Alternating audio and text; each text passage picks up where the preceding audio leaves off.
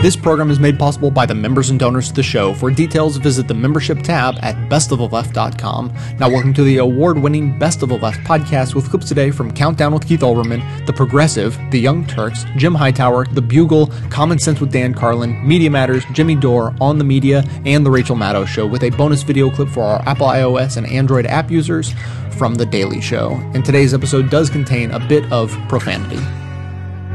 Finally, as promised, a special comment on President Obama's role in the deal to raise the debt ceiling and perhaps make cuts to or raise the eligibility age for Medicare, Medicaid, Social Security. Face it, we do not take care of one another. Not we as in progressives, not we as in Americans, not we as in the West. We as a species. Individual people we know, we take care of them. It is human nature dating back to the caves to form small protective units, families, clans, groups, guilds. But take care of everybody? Everybody in your neighborhood, the people you love and the people you don't know, everybody in your country, the people who are like you, and the people who have in common with you only humanity. Do you take care of them? Do we take care of them? It seems as if we are taught as young children to share, and then as soon as we let go of our parents' hands, we are taught to stop sharing, or to at least stop prioritizing sharing, to stop sharing unconditionally.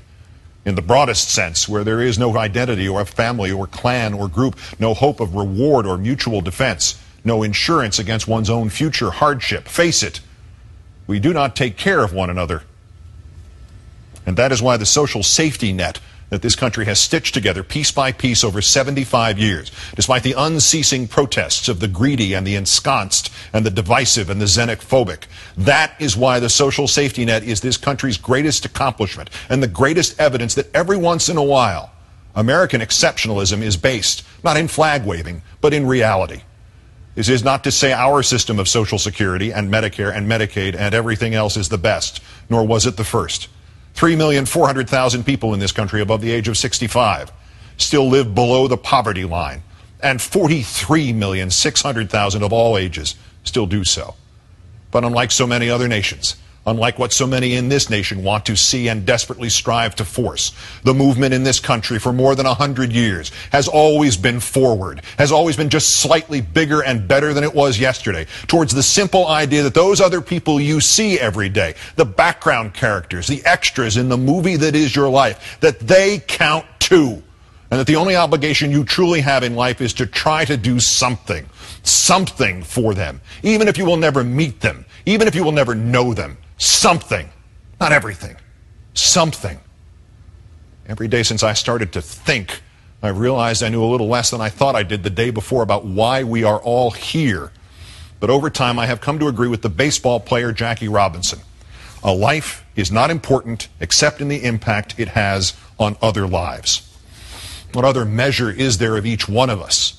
You will die and I will die and everybody you will see tomorrow will die, and so are the children and their descendants, and we will be at best memories. And by what are all those who preceded us judged? Name anybody in history. Name anybody we all know or somebody only you know. By what are they judged?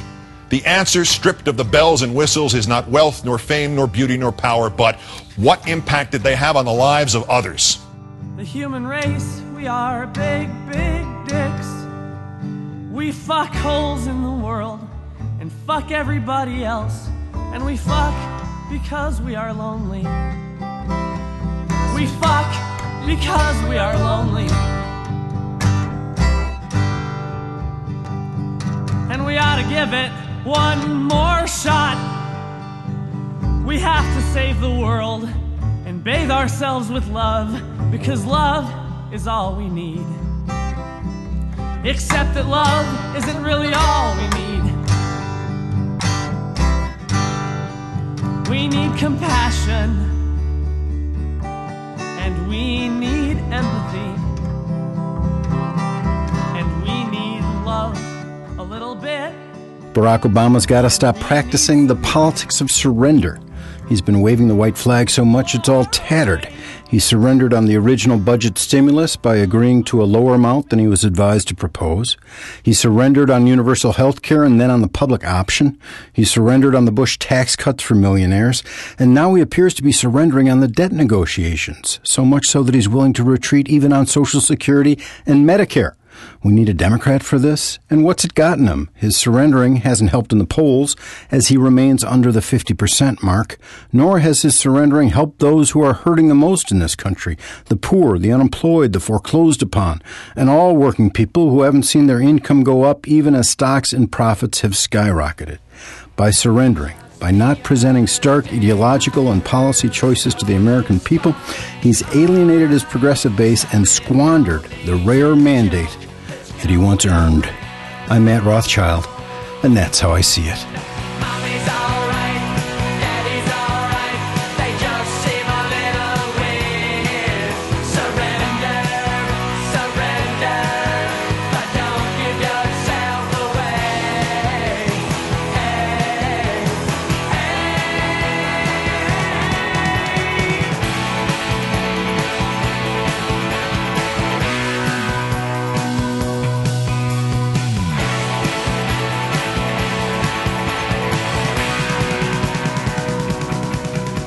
This, Mister President, was not intended to be a sermon, but I find I cannot forecast what will happen politically if you craft a compromise to a manufactured political crisis that includes unnecessary cuts to Social Security and raising the age for Medicare eligibility from sixty-five to sixty-seven. I find I cannot forecast if you will have made yourself unelectable next year or if there's just enough greed and self-serving amnesia to reduce such an attack on that safety net to a political blip. I find I can't forecast if the Republicans will then somehow call off their twenty-four seven character assassination of you. I find I cannot forecast if the rest of us, battered by your compromises here and your ITSA starts there, will bother any longer to defend you. I find I can't forecast if I will still be able to support you. But I can forecast this. Any true greatness of this nation originates entirely in whatever spark of humanity and selflessness we devote to taking care of the least of us. Any claim we have to lead, to encourage, to inspire other nations starts with whether we continue to move forward each year, each day, each minute, towards a time when we have no hunger in this country, when we have no poverty in this country, when we have no old people eating dog food in this country, when we have no patient in this country deciding between meals and medicines. To paraphrase Jackie Robinson, the life of a nation, Mister President, is not important except in the impact it has on the lives of its people. And if this deal with the Republicans takes a dollar away from those people who do not have a dollar to spare, while preserving the millions for those who have millions more, if this deal, sir, keeps intact funding the mechanisms we have for killing people, while cutting the mechanisms we have for keeping people alive and healthy, then it is a betrayal of everything that makes this country great. And, Mister President, then it is worse than just a betrayal of all those who elected you. It is a betrayal of who you are and who you have spent your life becoming. For your presidency, sir, is not important, except in the impact it has on other lives.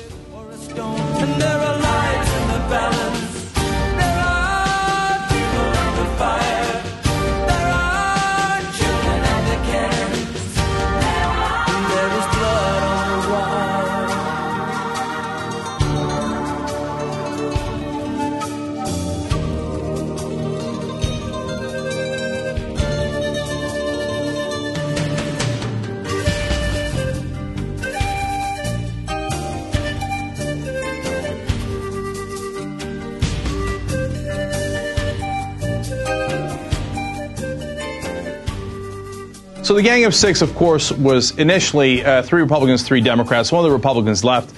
Uh, but nonetheless, as you heard from Bernie Sanders, uh, the plan wound up being incredibly pro-Republican. In fact, as he uh, called it, it was, and I call it, it's a dream come true for the Republicans. Now, why do we say that? First of all, uh, when you look at Social Security, uh, they say that it, it will go down by about one thousand three hundred dollars a year for the recipients over their lifetimes if uh, it is put into uh, effect. Uh, there's the chain C I A, there's the COLAs, et cetera. What it does is it, it slowly takes away more and more of your money. As Senator Sanders explained on The Young Turks here, over the first ten years, it might be five hundred dollars in reductions. Next ten years, one thousand dollars, and some estimates are putting it at one thousand three hundred dollars overall. Now, that is a massive cut to your Social Security, Social Security that you have already paid into, and that has a two point six trillion dollars surplus. There is no reason in the world to cut Social Security, but they've done it anyway. The Republicans have to be ecstatic. They also cut Medicare and Medicaid. And when the Republicans went to go chop Medicare, Democrats were ecstatic. They ran ads, and they even won a, uh, the twenty-sixth district in New York, which was heavily uh, Republican. They won there because they said the Republicans are cutting me- Medicare, and it was true. So what do the Democrats do? They help them by saying, we're going to cut Medicare as well. Now, I should pause here to tell you, everybody in Washington is praising this to no end. Harry Reid called it a wonderful plan. Uh, Joe Manchin was in favor of it. Susan Collins was in favor of it. And they're saying, we might get fifty, we might even get sixty senators. It might even be easy to get this plan through. Okay. And of course, instantly, President Obama came out and said that he was very pleased with the plan and thought it was uh, really strong. Okay. So, uh, why are Democrats so in favor of all these massive cuts? Well, there must be tax increases, right? I mean, because you have to be balanced. You can't just hit the middle class. You can't just hit retirees. You have to have shared sacrifice from the upper class as well, right? Wrong again, Bob. Now, they claim that they're going to take away some deductions. I believe that part. And they say that that's going to raise some revenue. Okay, great. But remember, the deductions are deductions that all of us use. The home mortgage deduction, charitable deductions, et cetera. So that hits the middle class pretty damn hard. Where do the tax cuts go to? And yes, believe it or not, even though President Obama said he was going to go back to the Clinton rates and take away the Bush tax cuts, no, right now the Democrats and the plan that President Obama is praising is actually going to give you tax cuts. I'm sorry, it's not going to give you tax cuts. I should clarify. It's going to give the rich tax cuts. So when you look at the top uh, federal income tax bracket, it, according to this plan, will go down from thirty-five percent to twenty-nine percent. The rich, enjoy your tax cuts. Don't worry, the middle class will be paying for it with tax increases and spending cuts. And if you think that's bad, well, how about corporate income taxes? Well, that goes down from thirty-five percent all the way down to anywhere between twenty-three to twenty-nine percent for the top bracket. So corporations, oh, pop the champagne. You gotta love this plan. No wonder everybody in Washington is ecstatic over it. So in the end, what do we have? We have, by the way, I didn't even get into all the other cuts.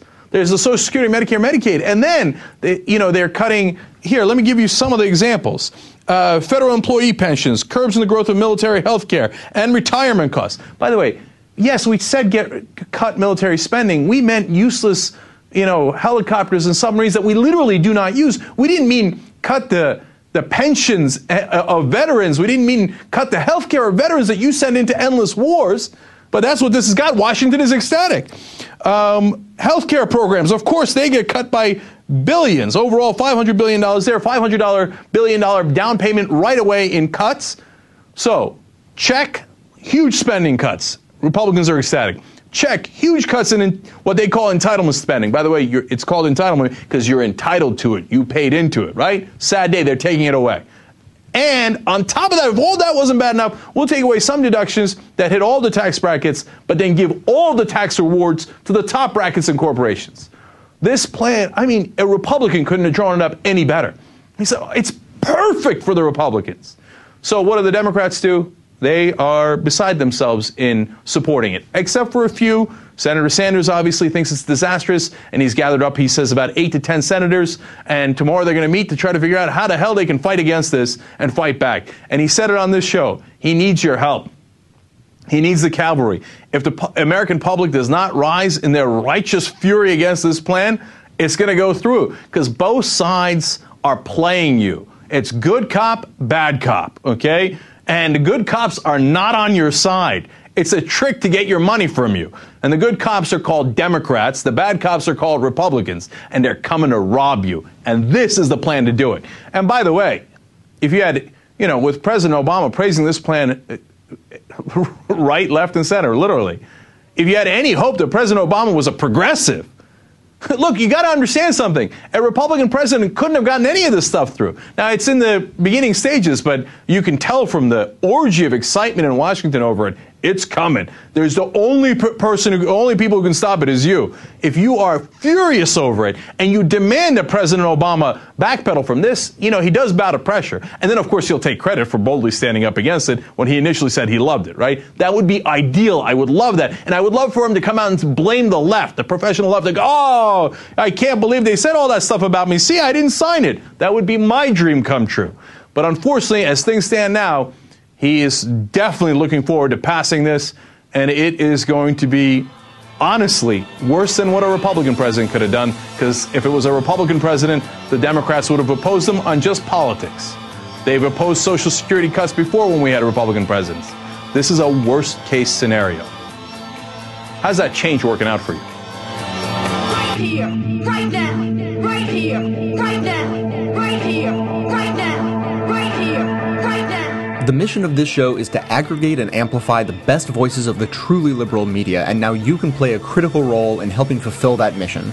I pick out the best clips I hear to share with you, and now you can do just the same thing extremely easily. Now available at best of the left dot com, each clip I play is made available individually with simple buttons that allow you to share your favorites on your networks through Facebook, Twitter, by email, and beyond.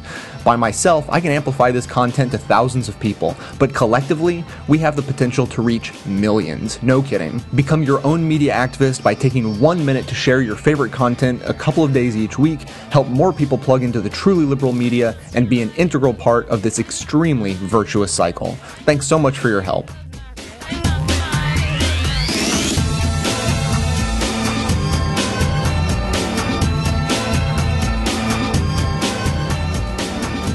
No, shout Republican leaders at President Obama like pouty two-year-olds. We won't raise the government's statutory debt limit in order to avoid a national default, they cry. Four whiny G O P congressional leaders, John Boehner and Eric Cantor in the House, Mitch McConnell and John Kyle in the Senate, insist that it'd be the height of irresponsibility to raise America's debt ceiling without first slashing spending on programs for the poor and middle class, while simultaneously protecting big oil and hedge fund billionaires from any increase in their paltry tax rates. What the four pious partisans don't say is that their pose of resolute fiscal responsibility is an entirely new shtick for them, and they're hoping that you won't remember the Bush years. George W. had strutted into office promising to eliminate the six trillion dollars federal debt in ten years. Instead, he rushed America into his budget-sucking Iraq escapade, handed unwarranted tax cuts to corporations and the super-rich, and oversaw a devil-may-care deregulation of Wall Street that caused our economy to crash. To cover these achievements, Bush had to get Congress to jack up the federal debt ceiling, not once, but five times in eight years. Far from eliminating the national debt, he expanded it by four trillion dollars. Guess who was side by side with him on this joyride? Boehner, Cantor, McConnell, and Kyle, that's who. Not only did they gleefully vote again and again for Bush's war, tax giveaways to the rich, and coddling of Wall Street greed, but also to keep raising the debt limit. Kyle voted for four of Bush's five debt ceiling increases, while Boehner, Cantor, and McConnell had a perfect five for five record. This is Jim Hightower saying, these crybabies aren't against debt, they're against Obama. And the games they're playing with the national budget are putting party politics over country.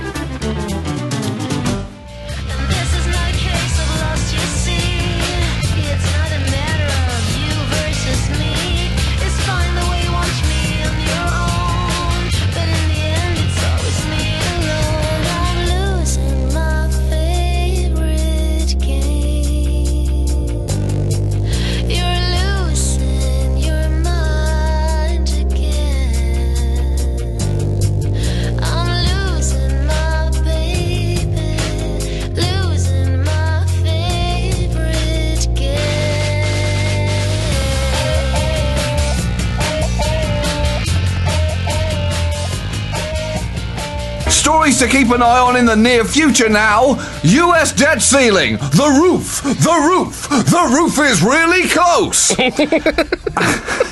Andy, everyone goes so through phases. So have you been phases. going to cheerleading classes, John? I, I, I'm going to answer that twofold, Andy. One, I'm going to plead the fifth. And two, I will say on a personal level, I have not not been going to cheerleading classes. Uh, everyone, Andy, goes through phases where they don't want to open their bank statements for fear of what is inside the envelope. And to put it mildly, there must be a lot of unopened statements piling up on the White House doormat at the moment if Timothy Geithner has not already been shoving them unread into a kitchen drawer. America likes to find ways to make everything big. They like their cars large. They like their food medically in- inadvisably huge. And they like their debt unprecedentedly massive. Except it turns out that they actually don't like it that way anymore. They currently have a debt ceiling of fourteen point three trillion dollars, but they're going to need to raise that ceiling by the second of August, or they will risk defaulting on their loans and plunge the world into the economic downhill ride of its whole life.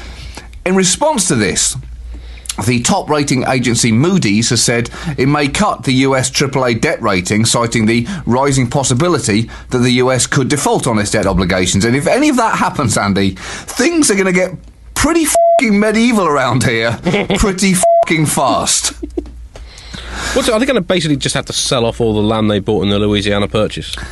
Well, it's well. I just think everyone's going to presume that they're just going back to the start. There's going to be another gold rush, and I certainly would not want to be a Native American, Andy, because I think they may be getting driven off those casinos.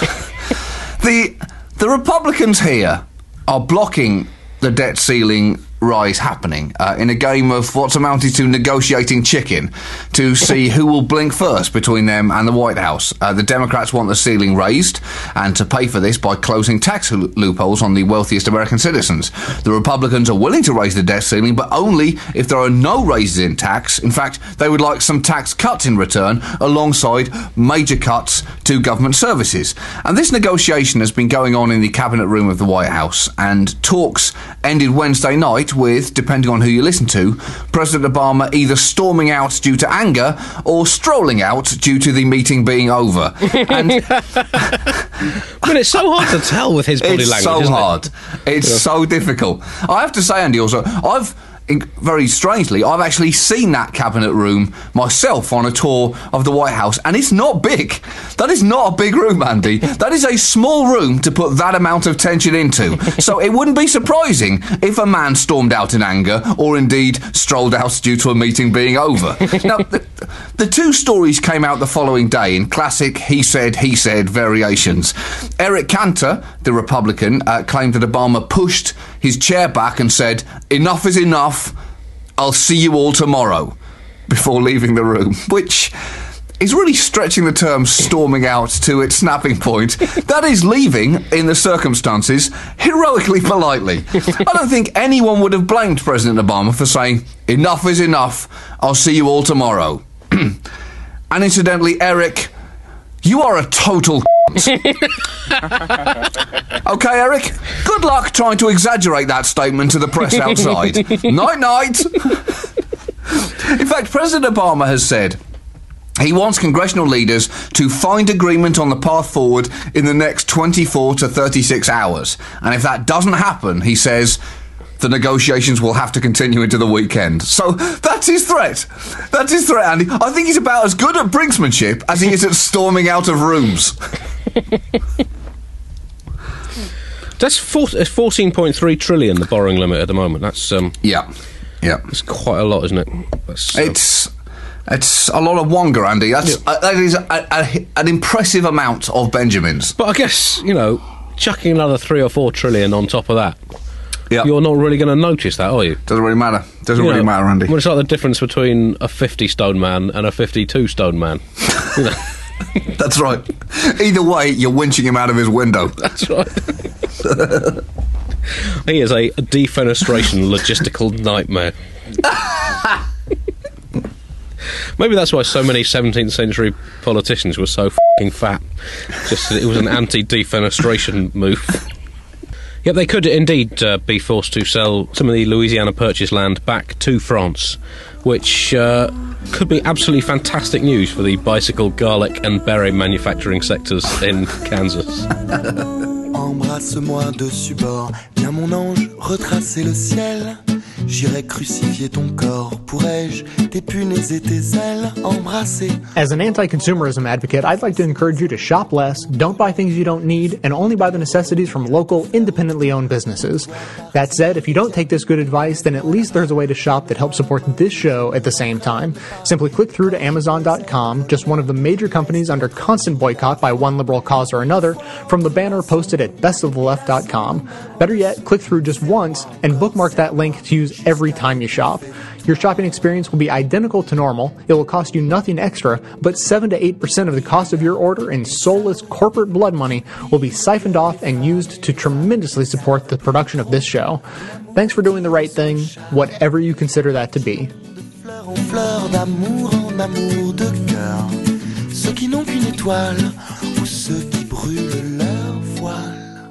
The problem with the game of political chicken that the Democrats and Republicans play with each other is they're really hardly playing with each other. They're really playing with us. I'll let this train hit this poor, unsuspecting American voter if you don't do what I want. I mean, you know, they're very uh, willing to throw us on the table during the gambling. Um, but this latest endeavor, which is about as unimportant as American politics gets. Understand something, folks. This may be your first "we'll threaten uh, to shut down the government" uh, occurrence in your political memory, but I've lived through it before, and those of us who remember what it's like understand that there's a certain truism about politics. When the crisis is something that's manufactured by the very people who have the tools to get us out of the crisis at any time if they want to, you don't have to worry about it. The crises you need to worry about are the ones that get no attention paid to them, and that even if a miracle happened tomorrow and everyone agreed that they needed to be solved and they got down to work, they would have years of tough, hard work ahead of them to do anything about it. Our worst problems are not so easily fixed. The easily fixed ones go away remarkably quickly. All these Republicans and Democrats would have to do is decide, uh-oh, and in five minutes, the checks could be rolling again, which is what's going to happen at some point, and it might even be a couple of days after the deadline passes. It won't matter. These people have too much power over fixing the problem and too many reasons to want to do it as the game of chicken becomes more real. The part of the story that was interesting to me has nothing to do with the actual debt ceiling fiasco, this partisan-created entity. Um, it has to do with the reaction of one particular person.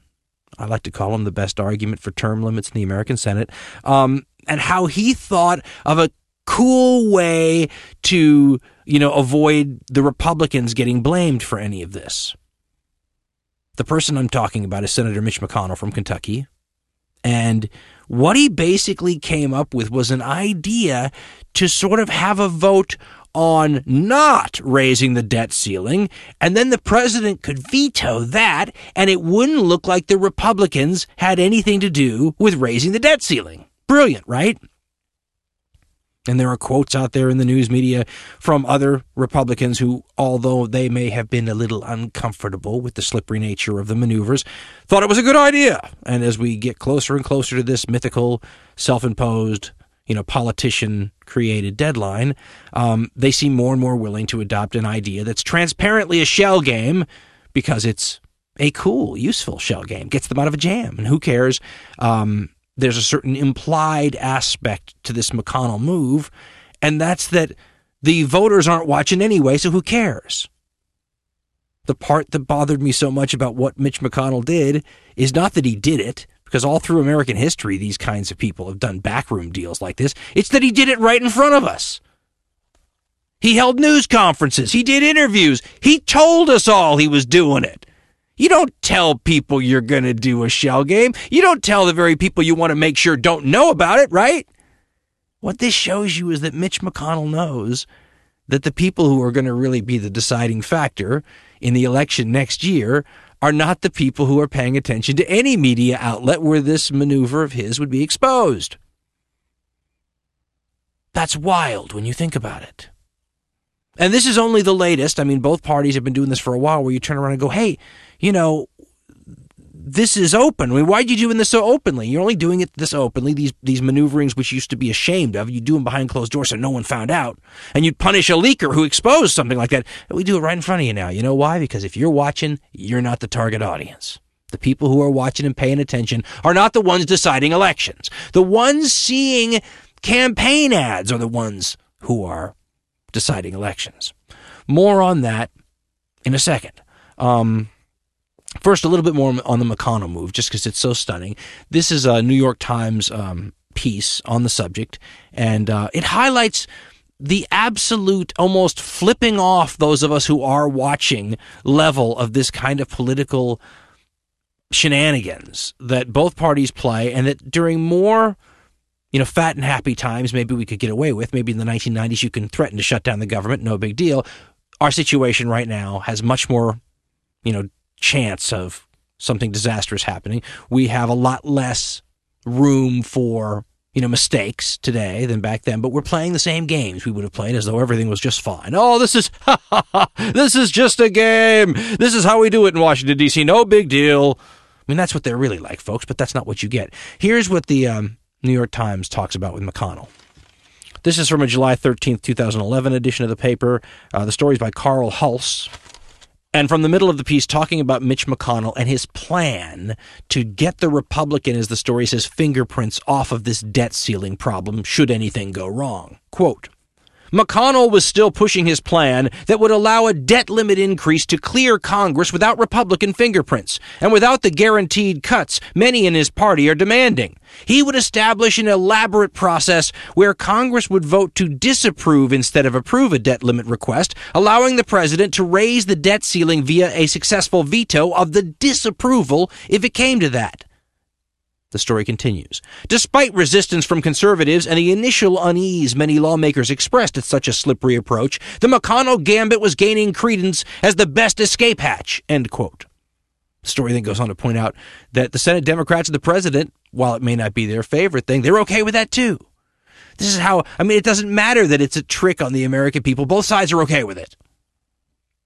Especially as we get closer to this mythical deadline, the story continues, quote, some of McConnell's colleagues were coming around to it, meaning McConnell's slippery move, as the reality of a possible default began to sink in, quote, I strongly support Senator McConnell's efforts to avoid a default on our nation's debt and the last case emergency proposal he outlined yesterday to ensure that Republicans aren't unduly blamed for failure to raise the debt ceiling, said Senator John McCain, Republican from Arizona. McCain used to be a guy, by the way, remember, folks, we called a maverick, and you thought of him as a ramrod straight stand-up guy. He's in on this B S, too, and B S is exactly what it is. As a matter of fact, um, Mitch McConnell's going on conservative talk radio programs straight up saying this is all about the next election.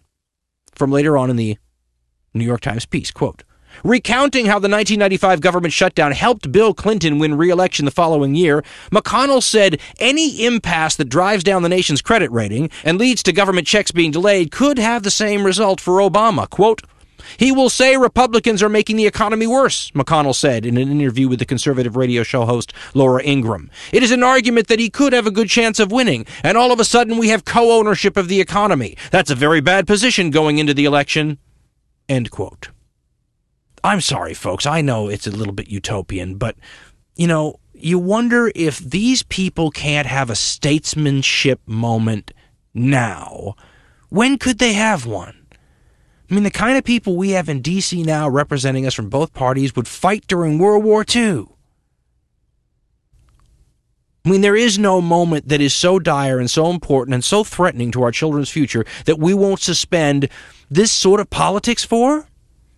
And what's more, everyone, I mean, they're all okay with this maneuver, including Democrats, with this maneuver that's a scam.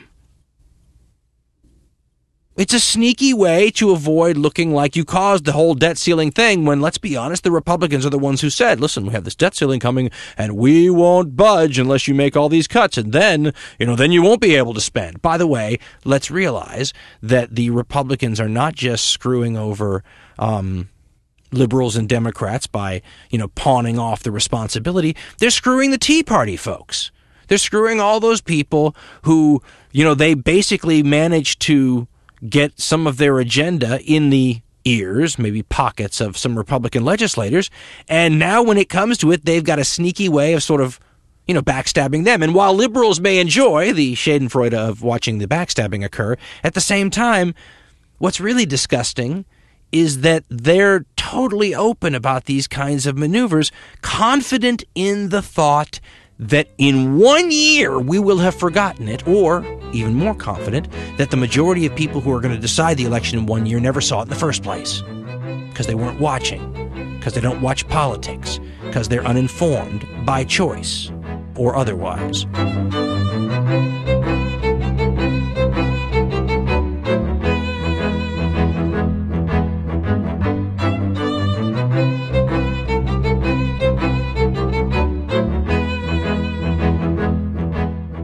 This is the Media Matters Minute. I'm Seth Michaels. With the deadline to raise the debt ceiling approaching, Fox News and the right-wing media are coming up with creative ways to paint the president in a negative light. Exhibit A, the metaphor. That's the problem with being president. You love raising the debt ceiling. It's like a wife and her credit cards. Americans have to be the husband that takes the credit card and breaks it up. Call him the parental president. But can he force-feed the G O P a diet of more spending? Though lacking in literary flair, Rush Limbaugh's rhetoric on this topic is arguably more insidious. Exhibit B, the conspiracy theory. Now he has said he wants to change it. He doesn't, he doesn't of course say he wants to destroy it. He just says he wants to change it. Okay, so I've said he wants to destroy it. He said he wants to change it. If there is a collapse or a default, it's something that he wants and has planned.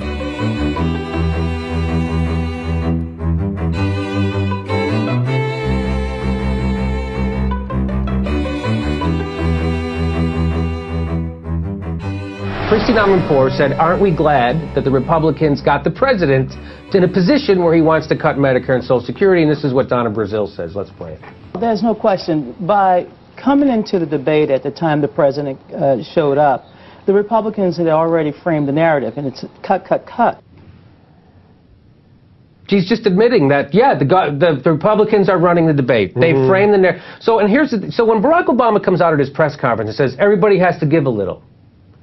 Well, the problem with that is that Barack Obama is already starting from a position where he already gave a bunch. Mm-hmm. So what what he's supposed to do, what what this, if he would have framed the debate instead of the Republicans, mm-hmm. the, the framing of the debate should be, how much are we going to tax the, the millionaires and billionaires? How much are we mm-hmm. going to tax? And uh, Barack Obama wants to raise it five percent. They only want to raise it two percent. That should be the debate. The debate shouldn't be, which is what the Republicans want, we, how much are we going to cut from Medicare and Medicaid? That's the debate right now. The mm-hmm. debate should be shifted, and Barack Obama has the oratory skills to do it, but here's why he doesn't do it. Here's my theory. Mm-hmm. And uh, my theory is that uh, I, I, I, he grew up black in a, a black guy in a, in a white, white world, right? Mm-hmm. Now, I don't know what that's right. like. Well, any black person grows up black in a white world. Uh, I pretty guess much. Yeah. Pretty much, right? Especially in America. So mm-hmm. I don't know what that's like. But I know to get ahead in the world, he he circulated at Ivy League schools. Mm-hmm. He was always around huge, rich people, mm-hmm. right? Elites, right? right? All the time. And uh, you don't get ahead around, uh, with those people mm-hmm. if you stir it up. No. You know, the way you get ahead, the way you become the first uh, African American editor of the Harvard Law Review mm-hmm. is by being a, is by being a black guy who makes the white elite comfortable. Mm-hmm. He doesn't make them uncomfortable or challenge them. Or, so that I just think that's the way the gears work in his mm-hmm. head. And so, oh, we have a problem. Let's start from a position of com- I'll show them that they can feel comfortable with me. And it, right. And I. I it, I'm not, it's like a, it's just like a sad fact of reality that that's what, it would, it's going to take a, uh, it would have taken an African American to be that way mm-hmm. to get elected in the first place. Right. Right, if so, because if he was... Well, to be the first African American president, you have to be Jackie Robinson. And you that's know, what I'm saying. To, you have to take, you can't fight back a thing, you have to be affable and take everything, you know. He's, he's, And that's yes. how he's always been, and it's not a surprise that he's that he's like that, you know. It's not a, he, well, it he is... He was like that through the campaign, and... Um, it's not a surprise when you... when you stop to think about it, but it certainly is a surprise the way it works out in his policy mm. choices. That that mm. is surprising to everyone. Cause, uh, so well, you know, but it's almost as if he's like, you know, I have to be this way, but maybe one day I'll achieve a position of power and I can do something. Well, you know what, you're the president of the United States. It's you know. Maybe one day. Here's Donna Brazile's most telling clip of all. Okay, mm. this will be clip number thirteen. Lucky number thirteen in Italy. Let's go. Now let the record show, as Donna points out, that the president came out for a tax cut. that is extending the tax cut on. Well, he's come up with seventeen taxes. tax cuts, and the Republicans opposed sixteen of them. So he's he's been walking your walk, but not talking your talk. Clearly. What is he, in A A now? I don't. I don't get the she whole. She just walking. admitted that, hey, he's tried. He put seventeen tax cut proposals mm-hmm. on the table. Mm-hmm. He is trying to be a Republican. Mm-hmm. I mean, he's doing everything Republicans want him to do. She just said that. Right. She just said he's walking your walk. He's doing, he's governing like a Republican. Mm-hmm. And you guys still don't like it. Of course they... That's the sad thing is, as much as he's trying to be the facilitator and the, and, and the consensus builder, they just won't accept him no matter what. It's just sad. Mm-hmm. It's just really sad. And it's very gross. Uh, the one thing that you would expect that Barack Obama to act like is a Democrat. And, uh, you know, in, in good times, it's forgivable for a Democrat to act like a Republican, like Bill Clinton in the late nineties when he acted like a Republican all those all those years. But it's it's really unforgivable in when we're in the country's in dire straits mm-hmm. to then keep forwarding Republican policies. You, you, at some point, you have to stop being a Republican, and you have to start doing what's good for America.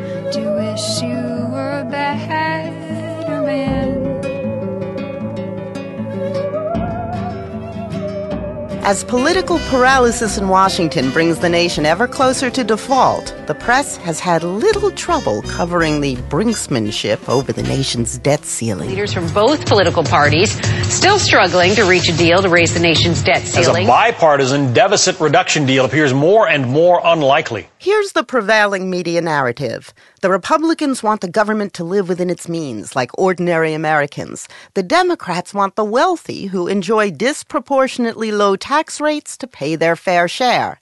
And Washington is playing a serious game of chicken that the president, as the nation's in loco parentis in chief, seems unable to stop. That's the narrative in which every statement is viewed from the prism of politics. Here's President Obama, followed by G O P presidential hopeful Michelle Bachmann. I cannot guarantee that those checks go out on August third if we haven't resolved this issue, because there may simply not be the money in the coffers to do it. We were all shocked and appalled that President Obama dangled out in front of the cameras that senior citizens may not get their checks. That's a very dangerous statement to make. The fiscally conservative British news magazine The Economist wrote this week that Republicans are, quote, clinging to the position that not a single cent of deficit reduction must come from a higher tax take. This is economically illiterate and disgracefully cynical. But The Economist was unusual in addressing the economic arguments at all. The media's obsession with the debt drama has left many Americans confused about the underlying economic realities. As U S News and World Report's chief business correspondent Rick Newman wrote recently, outside the Beltway, there is some consensus. Many economists, corporate C E Os, and those on Wall Street can agree that the debt ceiling situation needs to be resolved, and quick, with a combination of spending cuts and increased taxation. The economic consensus, though, is buried in the drama of the political showdown. The question is, if there is so little to debate, why obsess about the debate? Rick Newman says that all the coverage the public needs is there if the audience is willing to sift through all the irrelevancies to find it. But the media are once again trapped in the losing proposition of giving equal time and equal respect to all parties. if it has a claim to objectivity, it has to treat each position with equal credibility. And the way that that's playing out in this debate is over this issue of taxes. Most economic experts or mainstream economists say there is no way to solve this problem without a combination of spending cuts and tax increases. But the Republicans are digging in their heels and saying no tax increases. And President Obama has basically said he will accept something that is about seventy-five percent spending cuts and twenty-five percent tax increases. That is a moderate position based on the whole range of recommendations we've seen, but the media is struggling with how to re- relate to that. So they have to say Obama on one hand and these Republicans on the other hand, and that's where uh, I think people get pretty confused. What if, and this is just a suppose, but what if this is a case, as we have seen in other issues, Uh, let's say climate change, for example, where one side is right, the other side is just flatly wrong. But because the situation is so politicized, the press can't just categorically say, you know, this side is right. Let's just say what the nation requires right now is a combination of deep spending cuts and modest tax gains. What if reality has a liberal bias? Is the press capable of dealing with that? That is a tough one for the press because the stereotype is the press is liberal and the press tries to prove that it's not.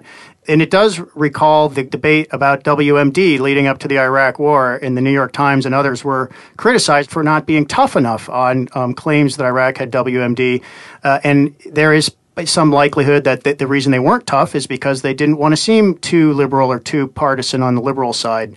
And we may be in that situation now, specifically with regard to this question of should there be some tax increases to help close the deficit.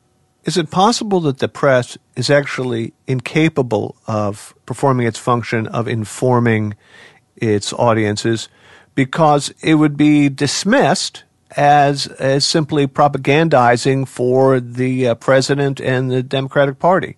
There is definitely this sort of journalistic whiplash that uh, reporters get when they, they're trying so hard to be fair that they feel like maybe they're not uh, giving people the best information or guiding them to the best information. But I think that if we really do get closer to the blink moment when it does look like we may actually have to start cutting spending by that forty percent and the borrowing limit may not be raised, I think that's the point at which the press will get a little more uh, diligent about figuring out, okay, who's re- who do we really fault for this? Um, but at the moment, we are getting this on the one hand, on the other hand type of reporting. So the burden is on citizens to remain informed, and it takes a lot of work to stay, stay informed about complicated issues like this. Rick, thank you. My pleasure. Rick Newman is Chief Business Correspondent for U S News and World Report.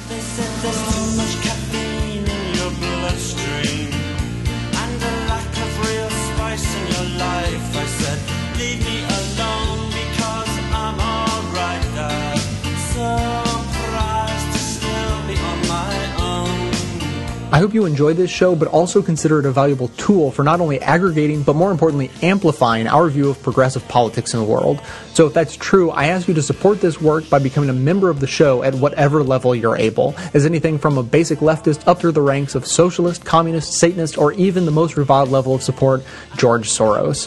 I produce eleven episodes a month of fearless coverage on all the hot button issues we face, maintaining a rock solid schedule. So if that sounds worth supporting, please consider signing up to donate as little as five dollars five dollars a month, or even fifty-five dollars a year. Members also gain access to bonus audio and video content that doesn't make it into the show itself. So for a concrete way to support a strong progressive voice, please visit the membership tab at best of the left dot com.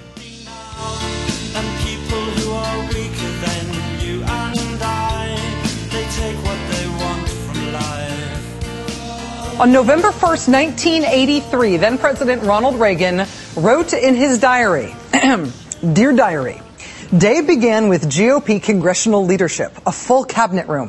Last night, the Republican Senate very irresponsibly refused to pass an increase in the debt ceiling, which is necessary if we are to borrow and keep the government running. After we gave them all a rundown on Lebanon and Grenada, we took up the budget and the necessary legislation. I sounded off and told them I'd veto every darn thing they sent down unless they gave us a clean debt ceiling bill. That ended the meeting. Okay, first of all, Ronald Reagan would swear when he wrote in his diary, but he would not write out the full swear word. so as not to scandalize his diary. So when he said, when I said that he said every darn thing, what was actually in the diary, what Ronald Reagan actually wrote in the diary was D dash dash N. Every D dash dash N thing. He said he'd veto every darn thing the Republicans sent to him unless they gave him a clean debt ceiling vote. Or maybe it was something even worse than every darn thing. We will never know, because that's how he wrote it in his diary. While Ronald Reagan was president, the nation raised the debt ceiling eighteen separate times. eighteen times. This week, House Democrats circulated a radio address from Ronald Reagan from nineteen eighty-seven, from one of those times that they were raising the debt ceiling. They circulated this Reagan radio address to try to encourage today's Republicans that even if they can't believe the Trilateral Commission, Bilderberg Group, Democratic Party, all caps, crazy font, communists who are saying it today, perhaps they could believe the saint Ronald Reagan when he explained how important it is to raise the debt ceiling. Congress consistently brings the government to the edge of default before facing its responsibility. This brinkmanship threatens the holders of government bonds and those who rely on Social Security and veteran benefits. Interest rates would skyrocket. Instability would occur in financial markets, and the federal deficit would soar. The United States has a special responsibility to itself and the world to meet its obligations. Yes, but of course Ronald Reagan was a noted communist long-haired hippie. Uh, it is important to recognize that this is the state of debate right now in half of Washington. In half of Washington, the Democrats are using Ronald Reagan from the eighties and everything else they can think of to try to convince Republicans that defaulting on the national debt would be bad. On that, think about that for a second. On the House side, the conversation could not be more basic. It's, it's like, e- economy blow up? Bad thing. America's sad if economy blow up. Economy blow up? No. I mean, why, why, while that is the level of discussion in one half of Washington, would you like to explode the economy? Think twice. That's where we're at with one half of Washington. But the other half of Washington is sort of pretending that that's not really happening at all in the House. The other half of Washington had the president today going before the White House press corps to praise a complicated, very conservative plan agreed to by a bipartisan small group of senators with three-part spending cuts to one-part revenue increases. That is a big corporate tax cut and tax cuts for the rich, but closing some loopholes and controlling some costs and so on. The, the president and the gang of six senators, and apparently a lot of other senators besides, were very excited today on their half of Washington. Very excited today in their half about their very conservative, very bipartisan deficit reduction plan that they think they can all sign on to as a path toward raising the debt ceiling. And I'm sure that was a very edifying discussion about their bipartisan, conservative, go along to get along big Senate plan, which the president likes. But it is not the president and the Senate who need to get together to decide this thing. It's the president and the Senate and the drunk kids at the other end of the building who are setting their Barbies on fire and cooking metal in the microwave until it explodes. Watch it burn! Watch it burn! Honestly, it is time for a reality check here. House Republicans are not trying to drive a hard bargain and get the best Republican deal possible in exchange for raising the debt ceiling. House Republicans do not want to raise the debt ceiling for anything. They would please not like to raise the debt ceiling. They would like to go into default, thank you very much. House Republicans have been actively making that argument for weeks now, that hitting the debt ceiling, ah, that won't hurt a bit. Who cares? Republican Congressman Mo Brooks of Alabama actually told the Washington Post this week that, on the contrary, quote, our credit rating should be improved by not raising the debt ceiling, which is a little like saying you're looking forward to how that sledgehammer is going to improve your dental work. Another Republican congressman, Rick Crawford of Arkansas, says after a catastrophic default and financial crisis, the government can just move some money around to fix things for a while. Quote, that wouldn't work for just a few days. That would work for a few years. Mister Crawford adding that it's a, quote, arrogant attitude to take to say that the U S defaulting on our debt for the first time in history would be any sort of economic big deal.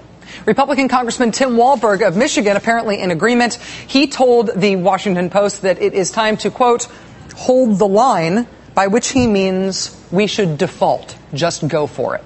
Republican Allen West of Florida says President Obama is fear-mongering on the debt ceiling, that it is really nothing to be afraid of. And those Republican members of Congress are not alone on this.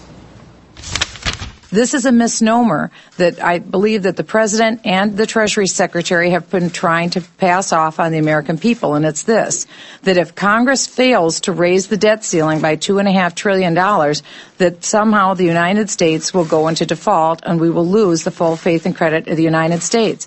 That is simply not true. You would think that a responsible leader in this country would make sure that we encouraged bondholders, that we encouraged people who held our debt. You don't have to worry about anything. The only thing you guys have to fear is fear itself, because we're going to stand good for it. Sure, we're going to default, but we're going to stand good for it, whatever that means. Everybody should feel better. All of the Beltway Gang of Six excitement today about this plan in the Senate is proceeding as if Congress all understands that there is a reason to act and act quickly, that the country will start to default on its debt and shut down on August second, that the August second deadline is real and it is bearing down on us. That is the assumption with all this excitement about the Gang of Six thing today. But frankly, you cannot take that for granted today. You cannot take it for granted that Congress, in fact, understands this. Over in the House, you want to know what they think the August second deadline is? Do you want to know where they suspect this whole August second deadline thing might have come from? Here's where they think it came from.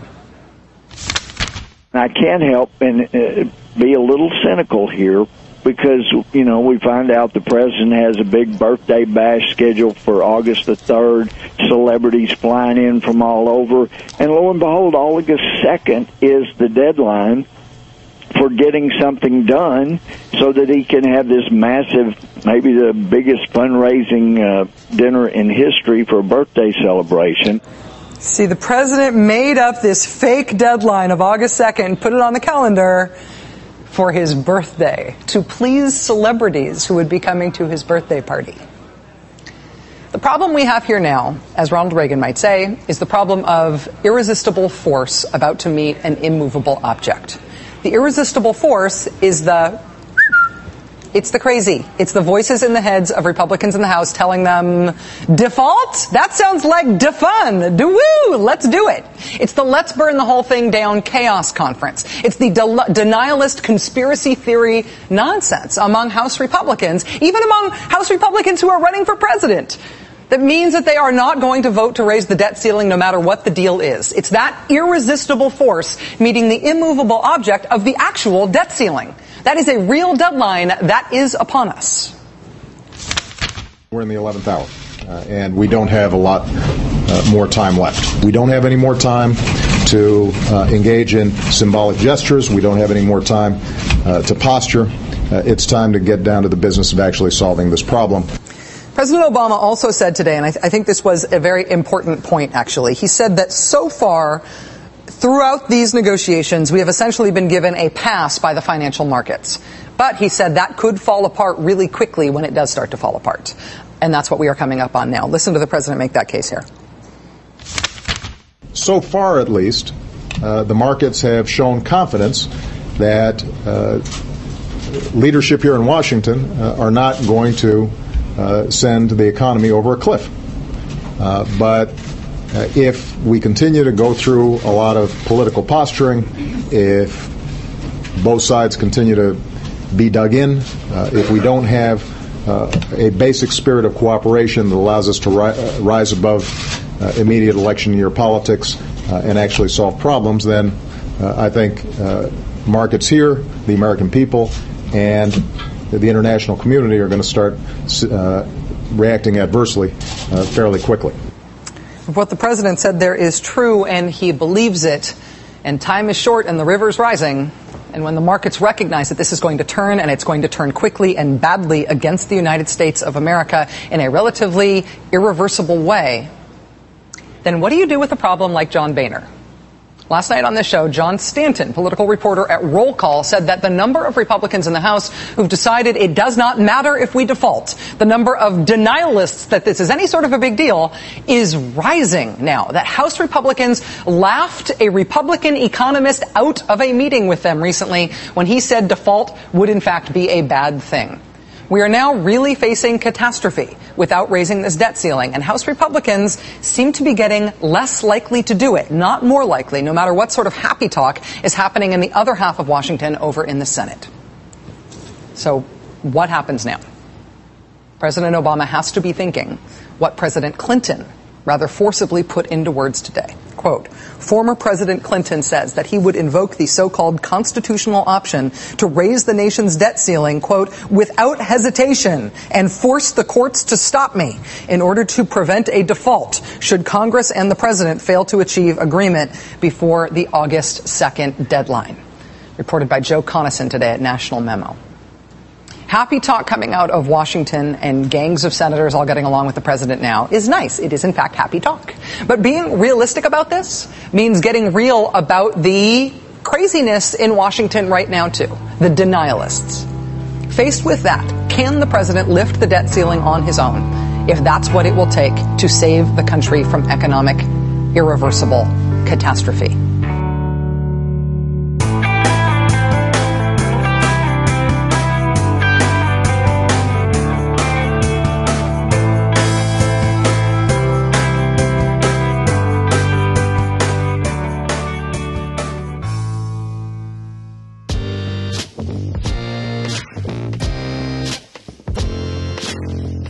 Jay, this is Whitney Wilson from the Boot Heel of Missouri. I was calling about the one, two, three, four class war episode I was listening to, and it got me thinking about unions and workers' rights, and I was thinking about it, and I have similar issues when it comes to these people. I have a job where I wait tables. My money comes in from people. My business does not pay me a paycheck because, I mean, I make more than what they could pay me.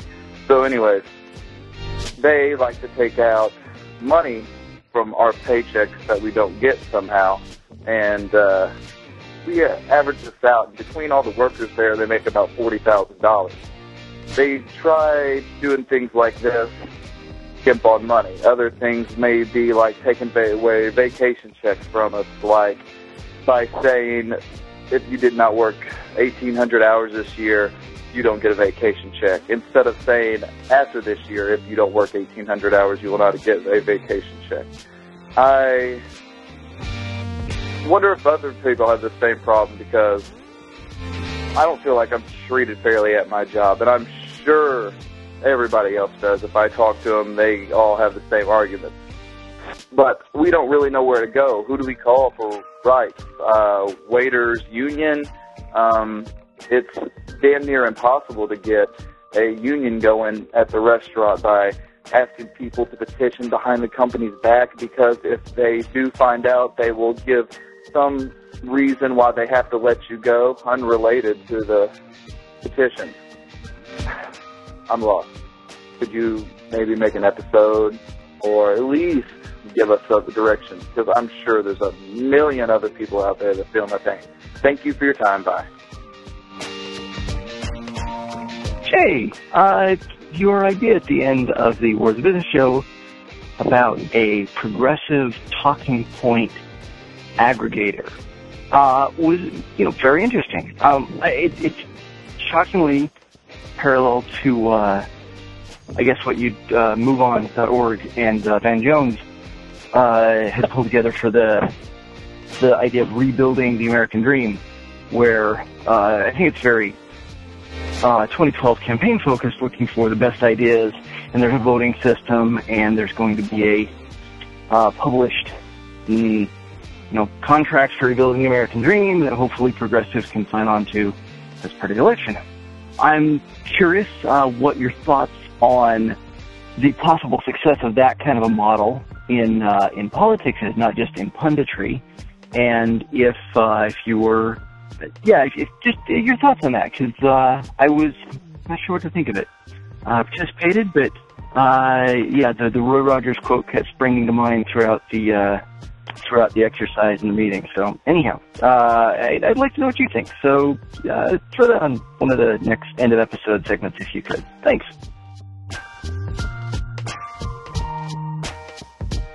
Thanks for listening, everyone, and thanks to all those who called into the voicemail line. If you would like to leave a comment, question, or activist call to action yourself to be played on the show, the number to dial is two oh six, two oh two, three four one oh. Now, I am going to respond to the second voicemail we heard today. The caller asked that I give my opinion on whether or not uh, this sort of collective thinking uh, can work.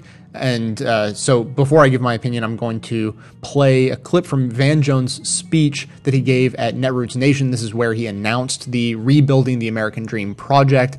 Uh, I was there, it just so happens, so I saw this speech live, and I'm going to play just a couple of minutes of it that kind of addresses this particular topic, and it is what I found to be kind of the most interesting part of his thirty-minute speech. So have a listen. I've studied the Tea Party. I want you to know something. There is no Tea Party. There is no Tea Party. You can't go to Washington, D C and go to the Tea Party headquarters building. Buzz on the buzzer. Go into the lobby. Steal a mint, because that's what you do. Chat up the receptionist and ask to talk to the president of the Tea Party. Why not? There is no headquarters, there is no lobby, there is no receptionist, there is no mint, and there is no president of the Tea Party. This is an open source brand that three thousand five hundred twenty-eight affiliates have agreed to use, but nobody owns. They operate off of an operating system called the Contract from America. The Contract from America was written by one hundred thousand people as a wiki. Check this. This is an up, upgrade. They talk. Here's the hypocrisy, the irony. They talk rugged individualism. That's their whole shtick, right? This is a Tea Party. If you had a problem, don't look to the government. Just be more rugged and more individual. And your problem will be solved. That's their shtick, rugged individualism. But they have enacted the most collectivist strategy for taking power in the history of the Republic, because they use an open source meta brand that they all share. They wrote their document as a wiki, and they're based on a principle and a value. And as a result, you now live in their world twenty-four months after you thought we had changed everything. Here's the irony. They talk rugged individualism. They act collectively. Where am I going? Where am I going? We talk kumbaya. We talk solidarity forever. We talk, can't we all get along? But we have enacted the most individualistic approach to politics. So the question to me, again, was, do I think that this sort of model is uh, capable of working in, in the real world in politics? And my answer is that it has as good or better chance of working than what we're doing right now. Uh, you know, I have seen the silo effect uh, where, you know, different groups and different uh, uh, focuses on what, what sort of politics and policies they're uh, focusing on. They get so uh, so focused on, on their own thing that they have no connection to any other progressive groups that are like-minded, and you know ninety-five percent of, of all their thinking is crossover, and you know there's just not communication between those. I've seen that up close and personal. And one other thing that Van Jones talked about several times in that long speech is uh, the the horrors of coalition politics. This is something else I have also seen up close and personal. Uh, I, I saw it in, uh, you know, at my, my old job working for a climate change nonprofit, of course, uh, you know, small nonprofit. Part and parcel of what they did was to form coalitions with uh, with partners to, you know, do the various uh, things they do and run the campaigns they ran. But before that, even, I was a, a part of a podcasting coalition, just a coalition of independent podcasters. which was disastrous. Uh, you know, it uh, it was one of the most stressful and harrowing experiences of my young life, and uh, it ended very badly. So, you know, I'm I'm familiar with all the things he's talking about, and any any strategy that we can take to get us away from where we are and into some other uh, direction that leads to more, you know, uh, cohesion in a variety of ways uh, is is a absolutely worthwhile effort. So that's going to be it for today. I just want to thank a couple of members who helped support the show. Robert D. signed up for a leftist monthly membership back on September twenty-second of last year, and Sherry L. signed up for a leftist yearly membership, paid for a full year in advance, and uh, did that on September second of last year. So huge thanks to Robert and Sherry and all the members and donors who helped keep the show going. I couldn't do it without you guys, so thank you very, very much. Of course, everyone can help support the show just by telling everyone you know about it. You can stay tuned into the show and help spread the word online by joining up with us on Facebook and Twitter. And for details on the show itself, including links to all the sources and music used in this and every episode, all those details are always listed in the show notes on the blog. So coming to you from far outside the conventional wisdom of Washington, D C, my name is Jay, and this has been the Best of the Left podcast, coming to you eleven times a month, thanks entirely to the members and donors to the show from best of the left dot com. Now black and white, 'cause you took apart a picture that wasn't right. Pitch burning on a shining sheet. The only